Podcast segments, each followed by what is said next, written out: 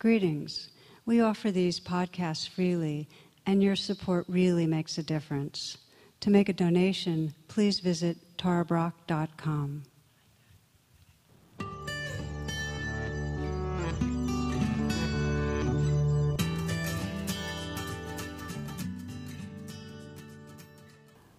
It is my complete delight to welcome and introduce Haemin Sunim and blessings and thank you so much Thank for you. being here. Thank yeah. you for inviting me. Um, just a few words about him, and then I'm going to exit stage left. but um, him and I actually met him um, probably 15 years ago when I was just a young thing, and you were just a, and he was teaching uh, actually Buddhist teachings at uh, Hampshire College, and subsequently.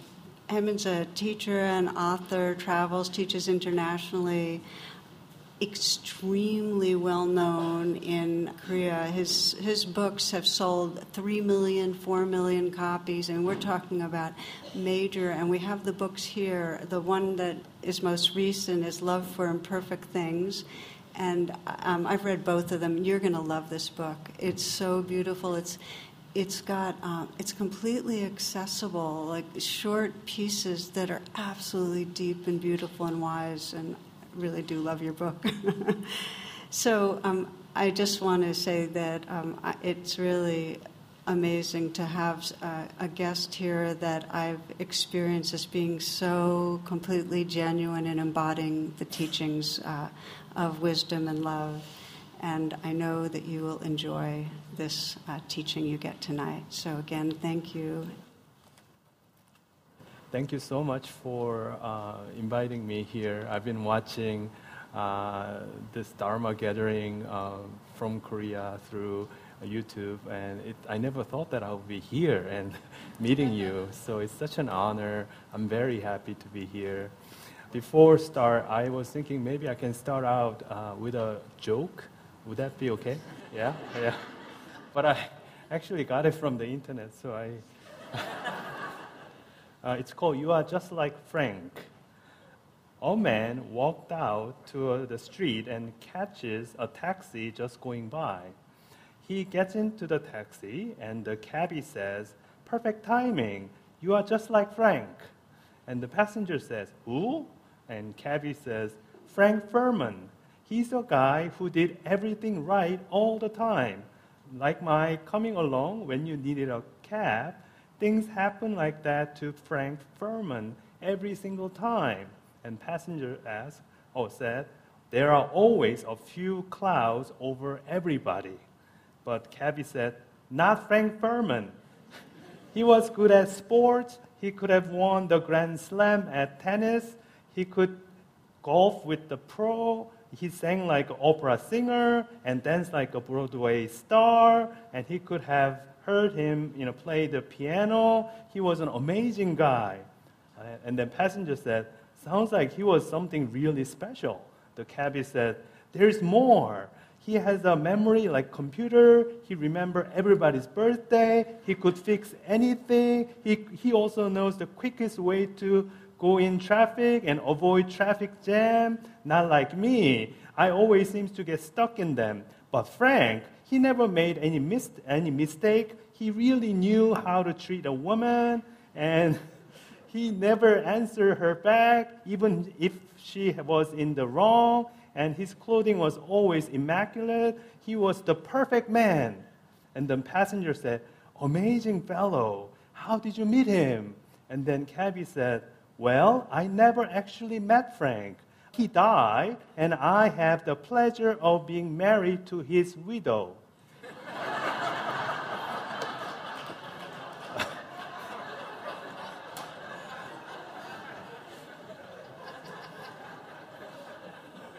I'm so glad that you like that joke. yes, yes. Uh, yeah, perfect man, Frank, yes. Uh, so uh, I wrote a book called uh, Love for Imperfect Things. And I, was, uh, I wrote this book partly because I was inspired by uh, one of the great Zen masters saying. it's according to Zen master Seung Chan, he was a great uh, Chan or Zen master in China back in 6th century. Uh, it says, true freedom is being without anxiety about imperfection. True freedom is being without anxiety about imperfection. So I wanted to talk about this uh, toward the end. I, I want to come around and talk about this and how we can actually become uh, not so anxious about our own imperfection. But first, you know, I thought that uh, maybe I can ask this question. You know, when do we start feeling that some of the things that we, our, some aspect of ourselves, uh, feeling that it's a problematic or imperfect? let me say it again. You know, when do you start, when did we start feeling that uh, some aspect of ourselves is not perfect? It's, it's problematic. We need to change. You know, when did you, when did we first feel that way? Probably, you know, uh, we felt it uh, when our loved one, you know, in this case, uh, uh, Frank's, uh, not Frank Furman's um, wife, you know, who's you know, the cabbie's uh, wife, he, she was keep on, you know, criticizing him, you know, telling him you should do this, you know, how come you're not doing that, you know, things like that. So, you know, when we are young, you know, sometimes our parents, you know, loved one, you know, mother or father, uh, they can become very, you know, critical and they can say, oh, this aspect of you needs to change, this is not good, you know. And then, um, you know, we slowly, you know, because we are young, we didn't know any better, we internalize the voice of our critics, you know.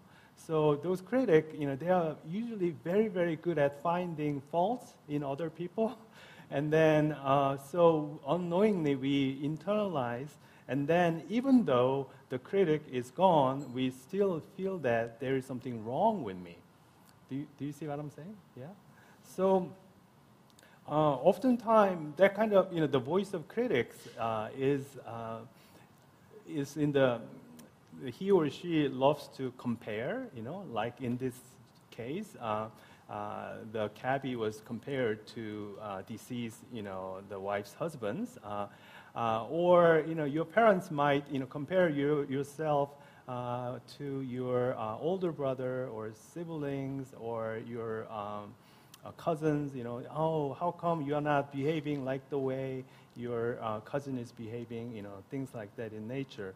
Uh, so, yeah, in order to uh, overcome uh, those kind of uh, inner critics within us, then we sometimes um, set the bar really high, you know, almost too high that we cannot actually overcome. We cannot actually realize that goal and that goal is usually you set it not to uh, satisfy ourselves, but to prove that we are worthy to your parents or somebody uh, who have been very critical of you.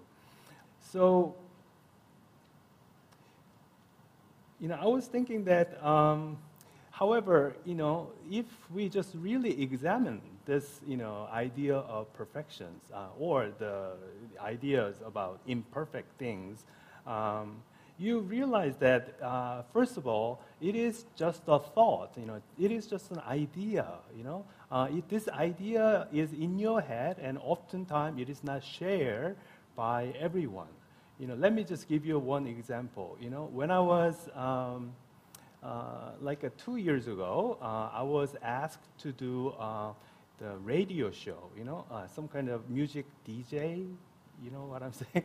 So I get to play all of my favorite meditation music, you know, I get to talk about, you know, all of my favorite authors. So, you know, I said, oh, okay, maybe I'll do that. And so uh, on my first day of recording, you know, um, I remember, you know, one of my friends told me that when you speak in a low voice, you know, it sounds really nice, pleasing, and attractive you know so when i was you know recording my first very first you know uh, show i tried very hard to speak very low you know but you know, as I was doing it again and again, I realized that it wasn't you know good enough for me. So I keep telling my producer, I have to do it again. I have to do it again. You know. So after you know trying maybe four or five times, uh, my producer said, with all due respect, we don't really care. You know, we cannot tell the difference. You know, only difference is only uh, in my head. It was in my head. You know, so. Um, I, I just you know realized that you know how many times do we um, exhaust ourselves uh, just to get to the you know perfection, the idea that we had. You know, uh, sometimes we do it at the expense of our relationship or our health.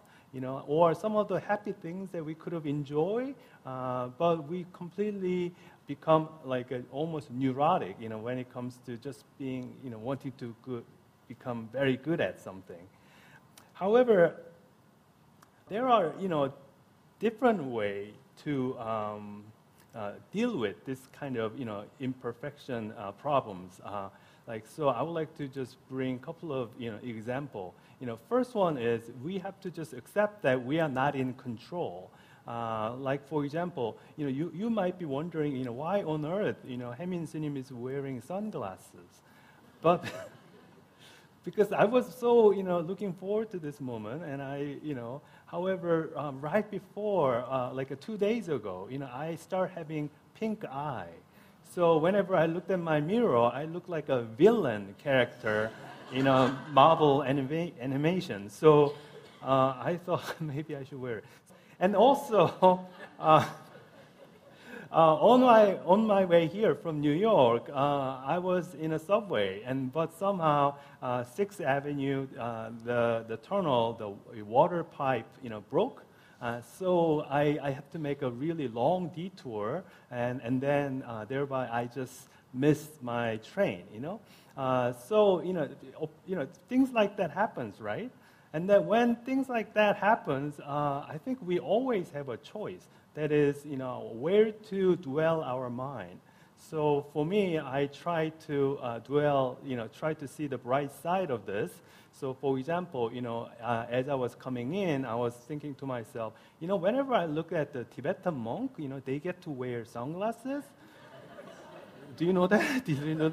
But in Korea, it's like very strange. You know, uh, monks are not, you know, you know, like if I were to wear sunglasses, uh, I would be frowned upon, you know.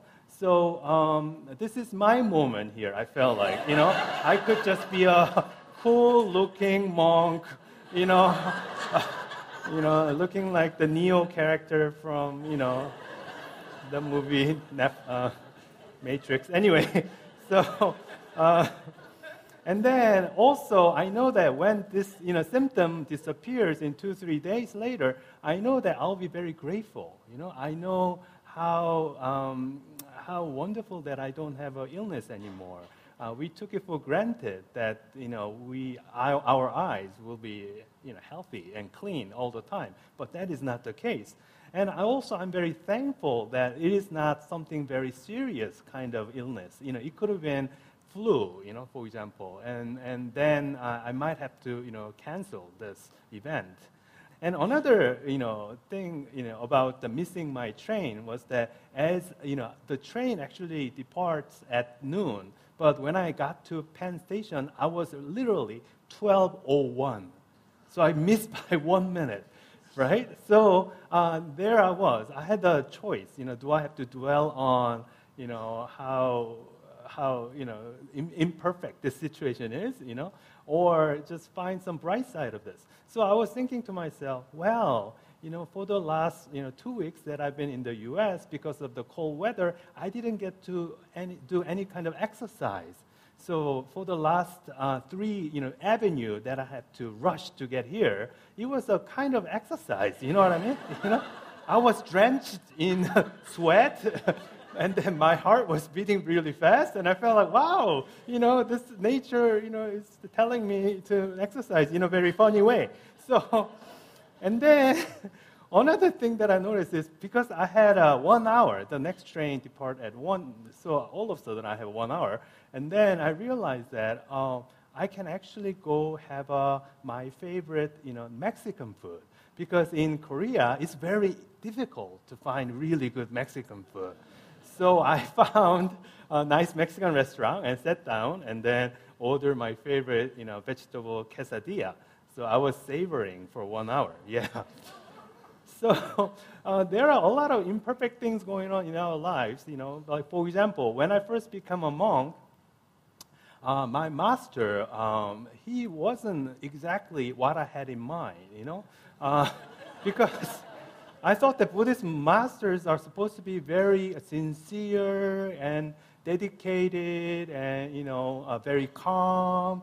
But my master, you know, he turns out to be hot-tempered and he loves to make a lot of jokes. You know, he's, he's he, you know, he wasn't very uh, perfect, you know. So uh, at that time, uh, when I became ordained, um, uh, you know, back in 2000, uh, I remember uh, there was another monk, Korean monk. Uh, he and I, we, we became very close. So I would sometimes visit, you know, my, you know, friend monk's uh, temple, and then uh, uh, I would have dinner together with his master, right? And then when I looked at his master, I was thinking to myself, oh my gosh, you know, this master is perfect, you know. He's sincere. he doesn't make any jokes, you know. He's very uh, dedicated and serious, uh, perfect, you know. How come I, I, don't, I, didn't get to have, you know, his master, you know? So I was a little bit envious, you know. And, and then uh, time passed, uh, you know, 10 years later, uh, I met my friend Monk uh, again out on, on Insadong in Seoul uh, accidentally, and then I said, "Oh, hi! It's so nice to see you again. You know, how have you been? How's your, you know, master? You know, the perfect one. You know." And then my friend Monk, he said that I no longer in touch with my master he said he, he, he distanced himself from his own master. So I was very, very perplexed, you know. I didn't know why, because your master to me was perfect. And he said, well, because he was perfect, he asked all his disciple to behave in a perfect way. You know, and, and, and so he was keep nagging us, you know, you have to do this, you have to do that, you have to do this, you have to do that. So we felt very hurt, you know, and so I decided to leave uh, my master. So uh, that's what he told me. And then at that moment, I realized that uh, my master is actually not too bad after all. because, because, because he's hot tempered, uh, there is actually a positive side to it, you know, if you look at it. That is, uh, he does not hold, you know, grudges. You know, he, uh, after he gets mad, you know, next morning, he often forgets all about it, you know. So, uh, and then he also often uh, give, gives me, uh, gave me a pocket money, you know, after he getting mad. And also, also because, because he wasn't perfect, you know, he was so willing to forgive other monks, you know. Um, and some monks would come to uh, my temple after having some kind of scandal. Uh, however, my master is okay, it's okay. You know, we are all human beings. We all make mistakes. You know, and therefore, my master, even though we live in a very small temple, we are living with the seven or eight different monastic together. You know, oftentimes with Buddhist nuns and monks together. And I realized that it is because of my master's imperfect, you know, aspects, and which is, uh, you know, which I realized later on. Uh, so I think we always have a choice, you know, when it comes to uh, imperfect things. You know, you can look at the brighter side, and or you can look at the, you know, all the negative sides. And if you were to dwell on the negative side, and of course, uh, you will feel uh, your life is full of problems. Uh, one time after giving my talk, you know, one woman, she asked me a question. Oh, uh, Haemin I don't know what to do. My husband uh, he is, um, he and I, we don't communicate very well because he doesn't listen to me, you know. Uh, he, he never ever admits that he is wrong, and he would usually tell me what to do, you know, but, uh, you know, he doesn't want to talk very much, you know, so I don't know what to do. And then exactly a week later, uh, another woman, you know, she asked me a question. Haemin Sunim, I don't know what to do. You know, my husband is too chatty. You know, he loves to talk, and he's worse than my girlfriends. You know, he's just always asking me how I feel. You know, just I just I don't know what to do with this. You know, so I wish I could.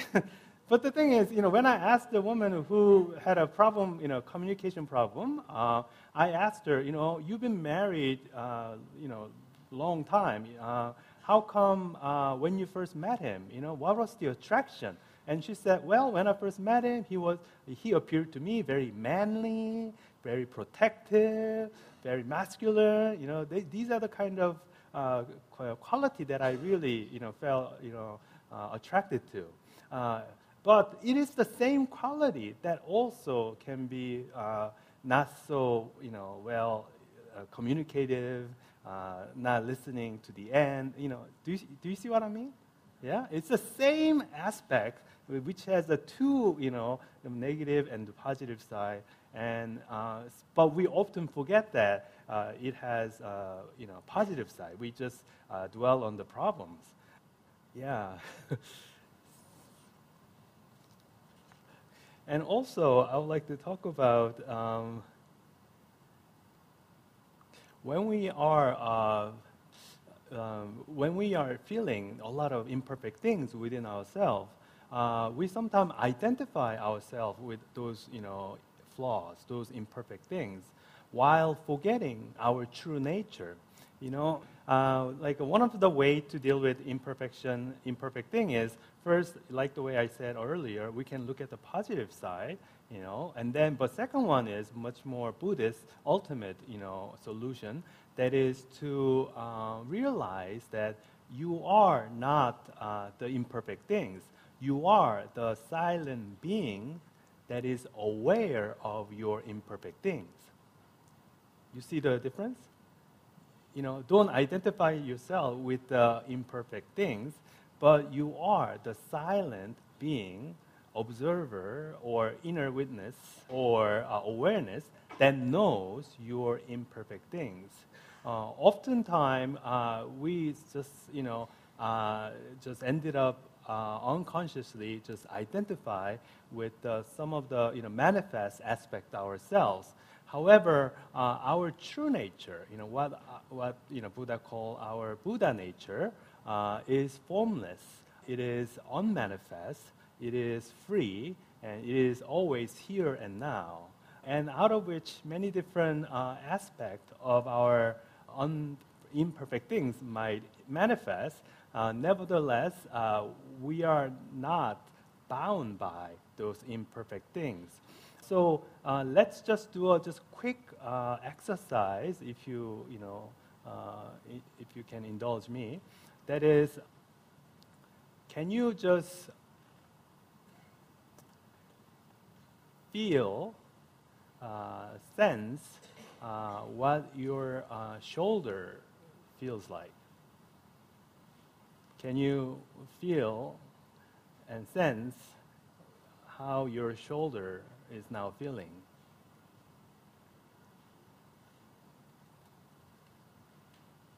Yeah? Can you do that? Yeah? Yeah? And then while you are feeling that uh, the sensation arising in your shoulder area, and now I also want you to have one thought. It can be any thought.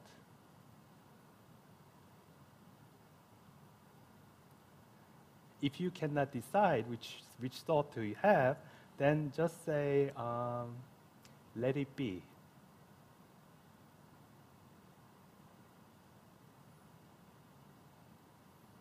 So now you have a one thought, and now you can also sense uh, how your shoulder is feeling. And now uh, also become aware of my voice, which comes from, from the outside of your body. So now you can sense all three things. The first thing is the sensation in your body, and the second thing is a thought, and third thing is the sound that is coming outside of your body.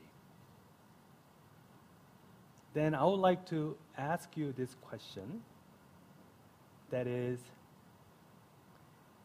between your thought and the sensation on your shoulder. Is it happening in the same awareness or is it happening in two different awareness? Is there any kind of wall or curtain dividing the awareness? That is the awareness of your thoughts and awareness of your sensation? Or is this just one awareness field? Within this one awareness field that you are experiencing.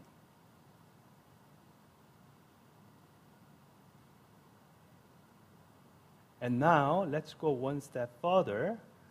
Um, while you are listening to my voice, and see if if the voice is actually happening within the same awareness field, or whether this is happening outside of your awareness field.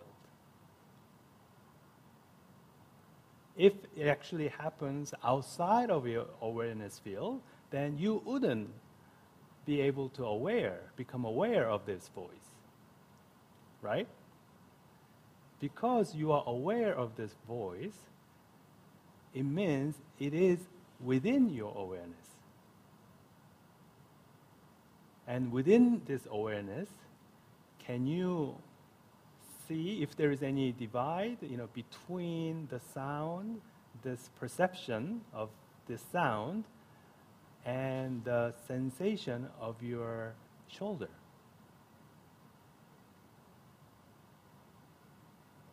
Do they happen within the same awareness field, or do they happen in the two separate awareness fields?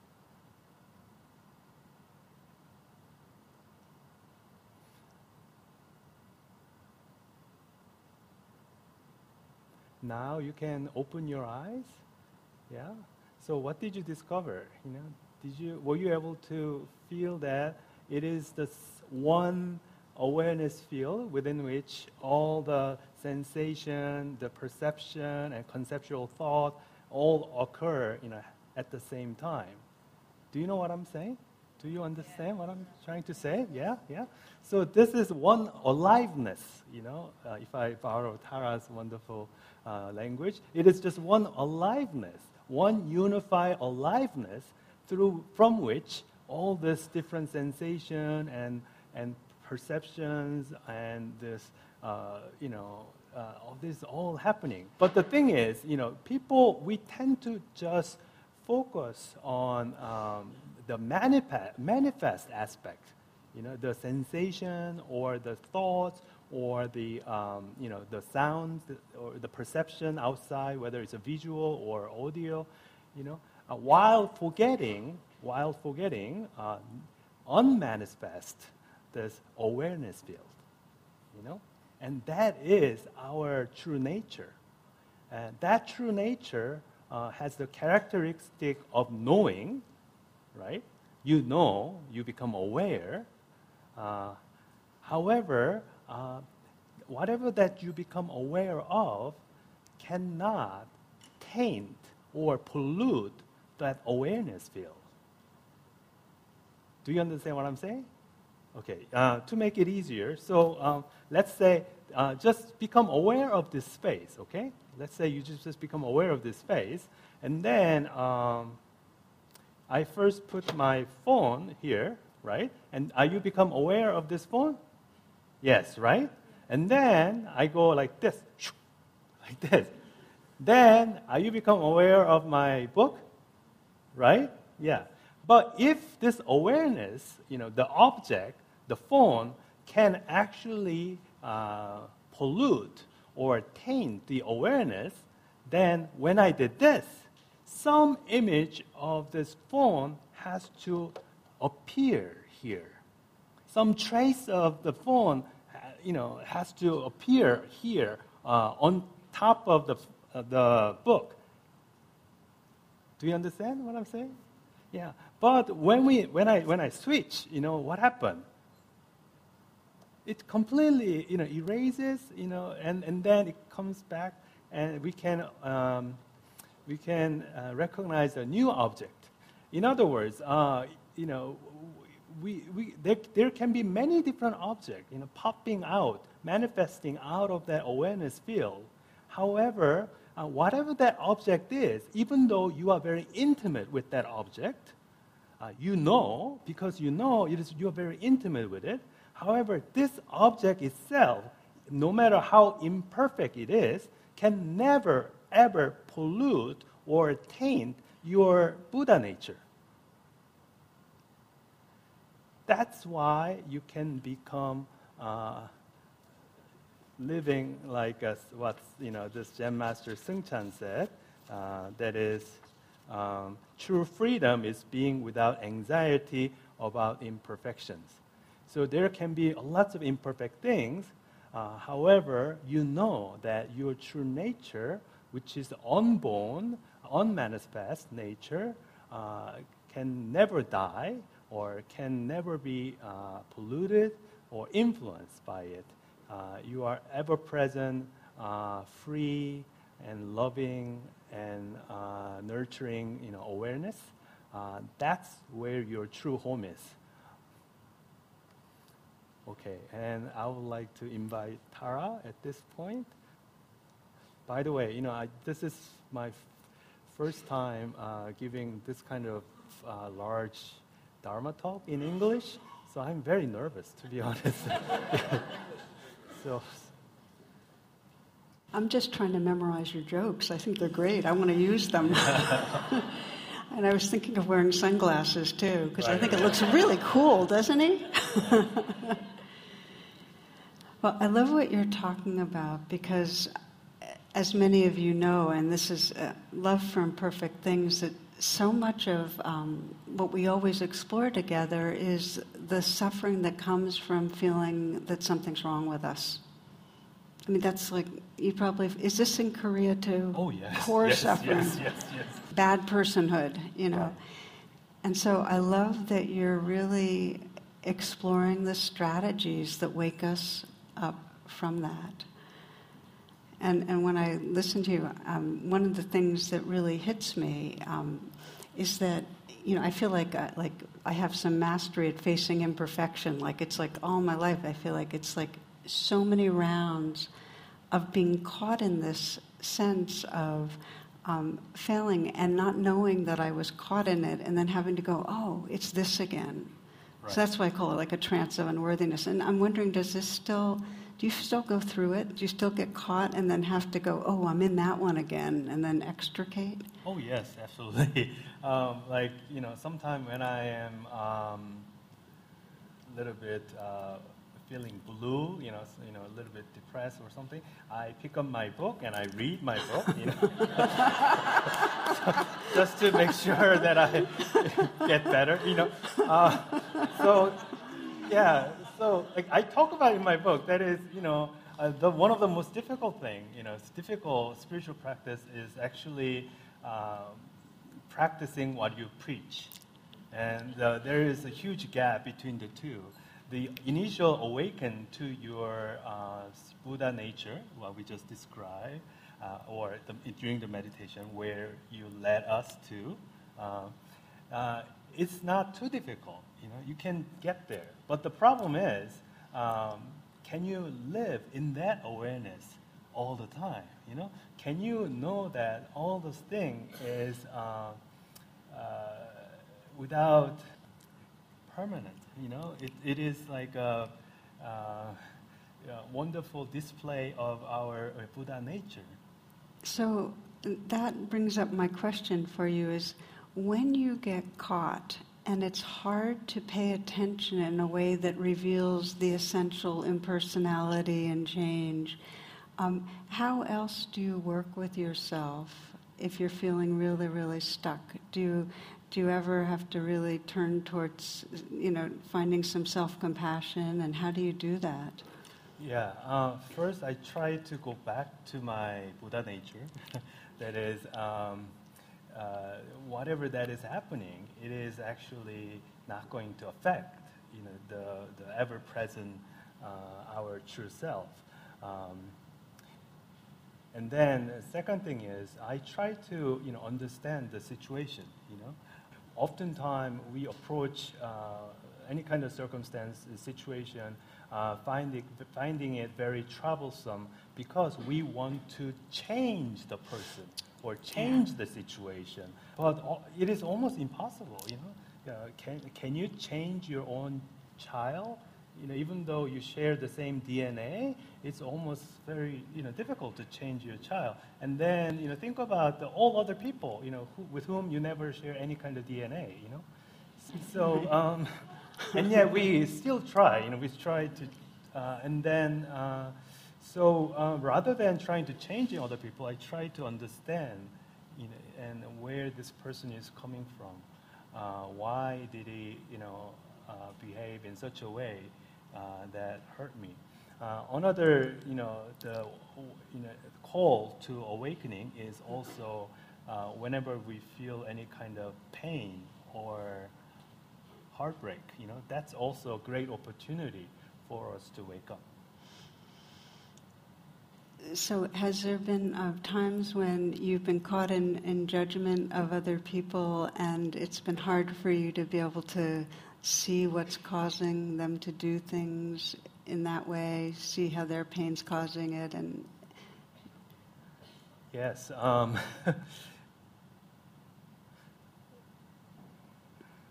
You know, I, I started this School of Broken Heart in Korea, um, and then uh, I, I, after the success of my first book, I realized that I have to, I want to offer something back to my people in Korea, and so I began to offer many different um, great courses on like people who lost their loved one and people who just recently uh, got divorced or young people who couldn't find a job, you know. So I wanted to offer many kind of uh, therapeutic, you know, um, program uh, for free.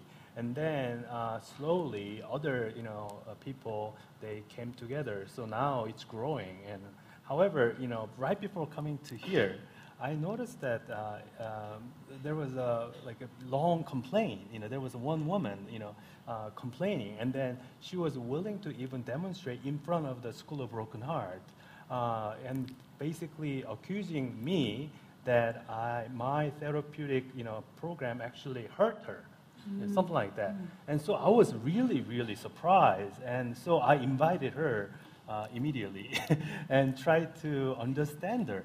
Um, and then as I was talking, I realized that she thinks that her cell phone was actually uh, being tapped by the, the New York uh, governor. I have no idea why she thinks that way. And then, in order to um, solve that problem, uh, the Korean president has to get involved. But because Korean, however, she doesn't have any tie to Korean president, therefore, uh, by bothering me, somehow Korean president will uh, get involved, and then he will talk to the New York governor, and then the New York governor will. You, you see what I mean? Yeah. I realized, you know, what was going on was, you know, she basically really, really believed, you know, her thought, and she believed this thought to be true. And as I was speaking more and more, the cause of that was that, you know, while she was very young, her father um, was really violent, uh, and and I think that was the, one of the reasons uh, why she began to have that kind of problem. So once I had that kind of understanding, I began to feel a little more compassion.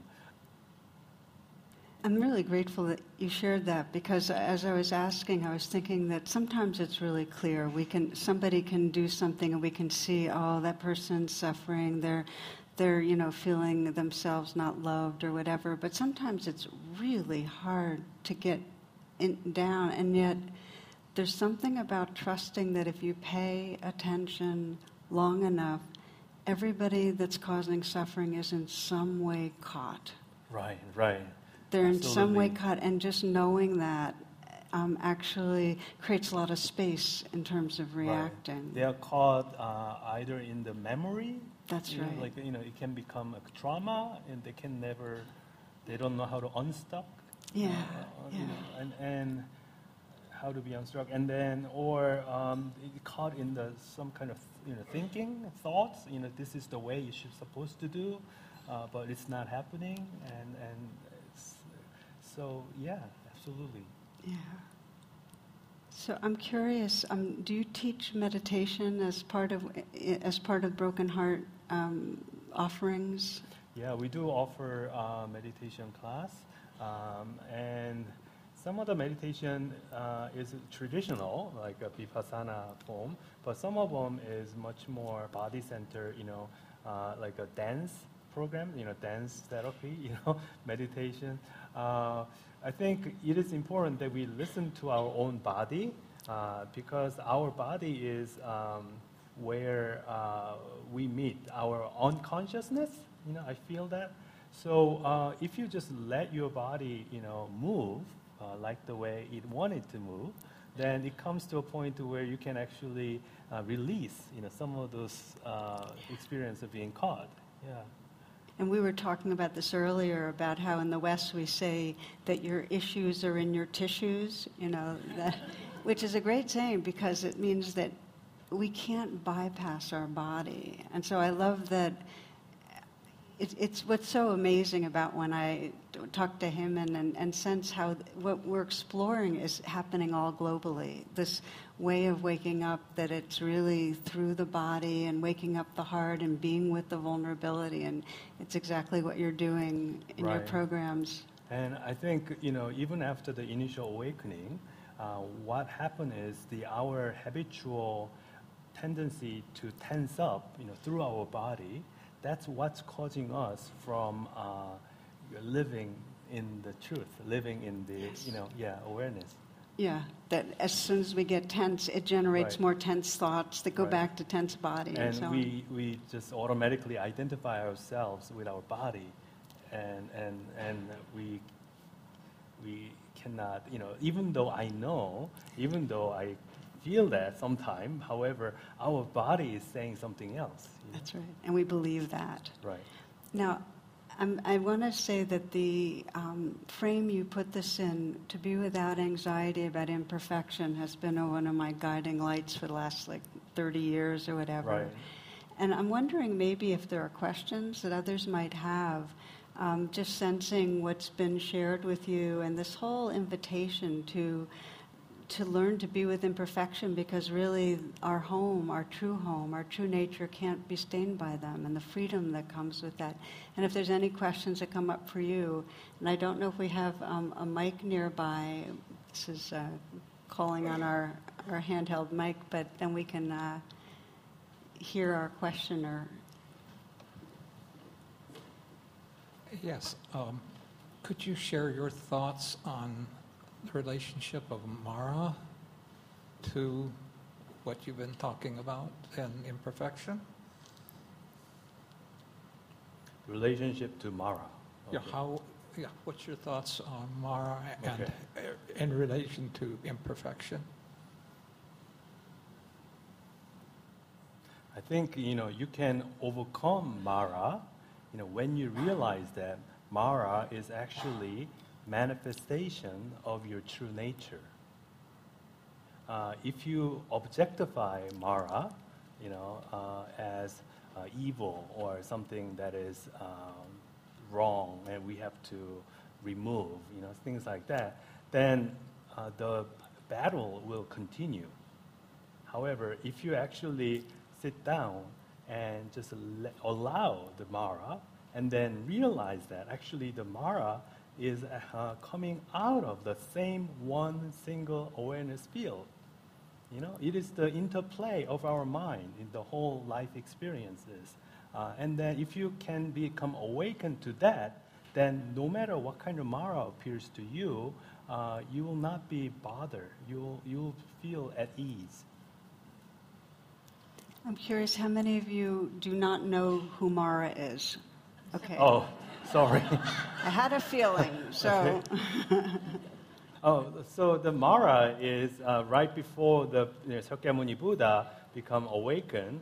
Uh, this uh, the temptation, all this, uh, the uh, the king of um, how can I say the kings uh, who sent to tempt uh, Shakyamuni Buddha away from his awakening, you know.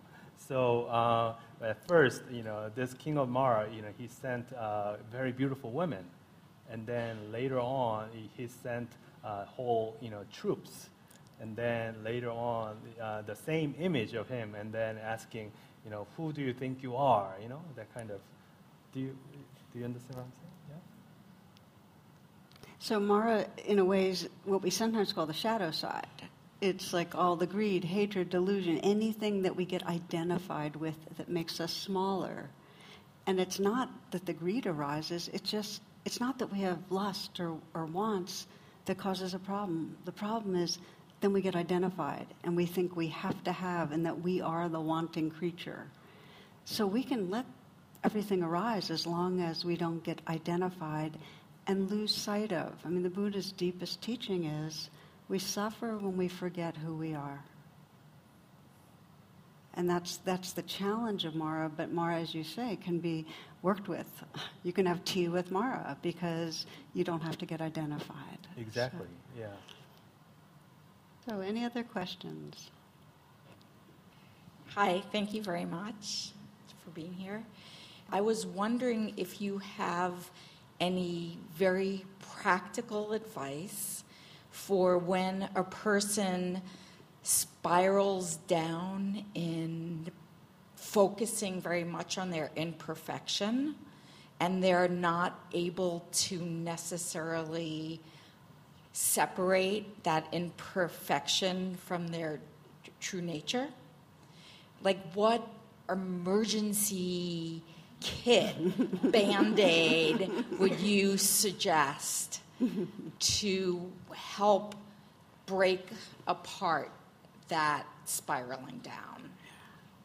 Uh, I don't know exactly what aspect of imperfections uh, that person is feeling, uh, but if I were you, I would point out that, you know, ask some rational questions. You know, are you sure this is some of the really, you know, negative aspect of you. You know, if you look at it from that direction, uh, I think it has some positive side to it. You know, and within your own you know capacity, you have done as much as you can. You know, uh, so I think what you have done is actually pretty. It's wonderful in that sense. Uh, so I would try to you know, shed light on uh, some of the positive side uh, so that you know he can think differently. They're looking at the same situation from another interpretations. You know, notice that our human life is, uh, is a whole, se- just nothing but a series of interpretations, you know. Depending on how you interpret it, uh, you will, you can accept the things as it is, or you will feel miserable while resisting what is. And, and, I'll add on because yes, it's please. great to have. Um, in a way, these are the two wings because this, what this is the wing of of wisdom of really seeing clearly. This is not me, and look at where the goodness is. And then there's the wing of the heart side, and I can say for myself, I have gotten caught in feeling the trance of unworthiness at times when I, I felt like really selfish, and I felt like I just was not coming through for people. And in a way, it was very hard for me to sense Buddha nature, that there was a goodness there. And that was really painful, just feeling this kind of intrinsic, you know, something's wrong feeling, really flawed.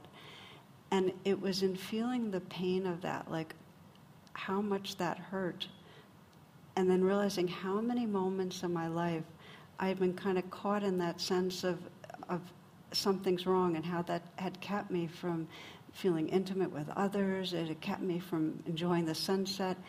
In those moments of, of that suffering, something in me tenderized. And so I could start to say, It's okay, sweetheart. It's okay. And even if you don't feel the self compassion, fake it. Go through the motions.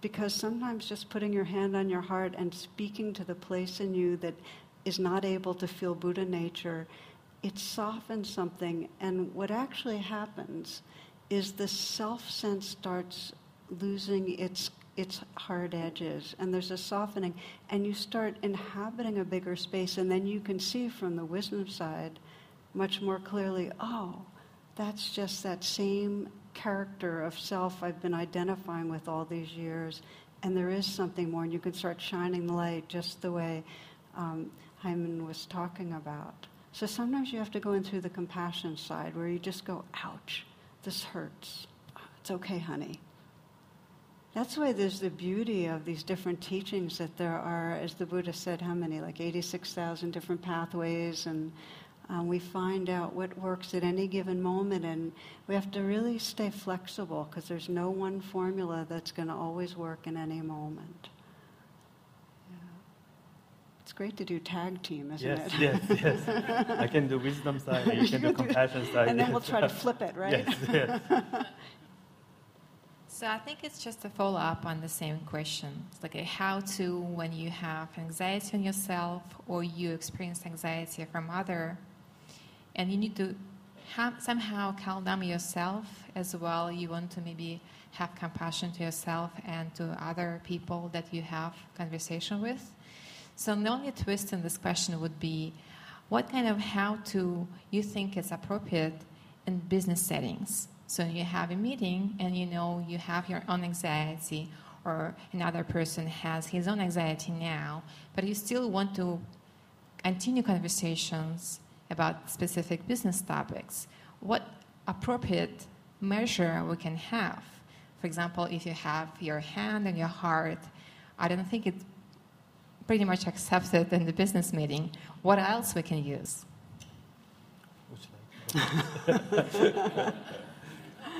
Um, you know, it's funny how much you can get away with in business meetings. but um, for me, I have to, in some way, start with myself before I can begin to open a space and really sense um, what the other's going through. I have to have, in some way, breathe. I usually breathe into the place in me that feels vulnerable, and you can kind of do that anywhere. Nobody knows. so breathe in with it, and in some way, send a message of kindness or understanding inward. And it very quickly, there's kind of a magic. If you even remember the idea to be kind, just remembering that that's even your intention to be kind toward yourself or another, because your nature is kindness, it starts waking up automatically. So you can do it without any major grand dramatic gestures. I, I hope that kind of responds to what you're asking. And I can't see you so because the light's glaring. But anyway, thank you. We had one more, and then I think we're going to have to close. Thank you so much. Um, many of the conversations I've been having with my friends these days is about the loss of hope that we're seeing around the world these days. And we're seeing countries go into dictatorships, totalitarian regimes, the environment uh, is going to mess. And we're all trying to figure out what is our roles as individuals within this, within this situation. How do we act mindfully in making that change without being caught up in anger, fear, frustration, uh, anxiety. So it talks about basically the, imperfection of the world that we're working, that we're living in. So I'm wondering if you have any tips or thoughts on how we as individuals mindfully try to change the world that we're living in. I think um, uh, one of the things we have to remind ourselves is, you know, everything that we are, you know, experiencing right now is uh, impermanent. You know, it's not going to last. Uh, Trump is not going to last. So, you know. Uh, so, uh, you know, just the impermanence has a hope, you know, in, you know, the built-in hope, so to speak. Uh, so, um, know, so if you are experiencing something incredibly negative, just remind yourself that it's not going to last. You know? Uh, but on the other hand, uh, I think what you are asking is a really good questions. Um, we do want to walk into uh, the society and then bring all the you know, great, wonderful practice where we, we've been doing it uh, into the reality, you know. Uh, but sometimes we get caught in anger, you know, and frustrations. So uh, I think when I feel that way sometimes, you know, that what I try to do is I remind myself, you know, what is my intention here, you know, um, and just to realize that uh, my intention uh, is to see more compassionate and uh, more loving, you know, uh, society, you know, for example, then uh, I should connect to that intention. And from that intention, out of that compassion, out of that loving kindness, I would go out and, and work. And if you do that, uh, you can uh, work for a long time. But if you are uh, fighting for something out of your anger, out of your bitterness, then you know what happens is after two or three years of you know you know, active participation, you yourself will become uh, burned out and you will be disillusioned about the whole movement and you will, you know, you know, you'll, you'll be wondering, okay, we won, you know, all the things that we wanted. However, you know, it didn't turn out exactly what I had in mind. You know, I am so disappointed about all those people we've been working together in this movement. Uh, you know, and you begin to hate them. You see what I mean? So it has to coming out of your uh, the intention of your uh, compassion and intention of heart, intention of goodness. I don't know how to say it. You're saying yeah. it, yeah. Yeah. I, I just want to, you know, the word piggyback, like where I, Yeah. I think that's so right on that um, we want to serve a world that is going towards healing, justice, freedom, and it won't work if we bring the same energy to try to make the change that's already the aggression that is causing so much suffering. And I feel angry a lot of days about what's going on. I mean, here we have the government's been shut down. I have friends and friends of friends that are really having a hard time. And so it gets me angry. And it gets me angry how come it shut down. I mean, it, it, there's, there's a kind of like, I can't, it's kind of a horror almost. And I'm angry about a lot of stuff. And so I let the anger be there, but I don't stop there. I keep going. I keep paying attention to what's under the anger, which, as you said, under the anger, there's caring. I care about this world. And if I don't stop at the anger, but get down to what's under it, then out of that caring, I can speak, I can write, I can engage wherever it seems helpful. So, uh, so thank you for that. It's the intention deep down that we need to get to, and I think you said it beautifully. Yeah. Yes. Thank Yeah. you. Thank you. yeah. And thank you for your questions. And again, on behalf of all of us, a deep bow. Thank you for being with us.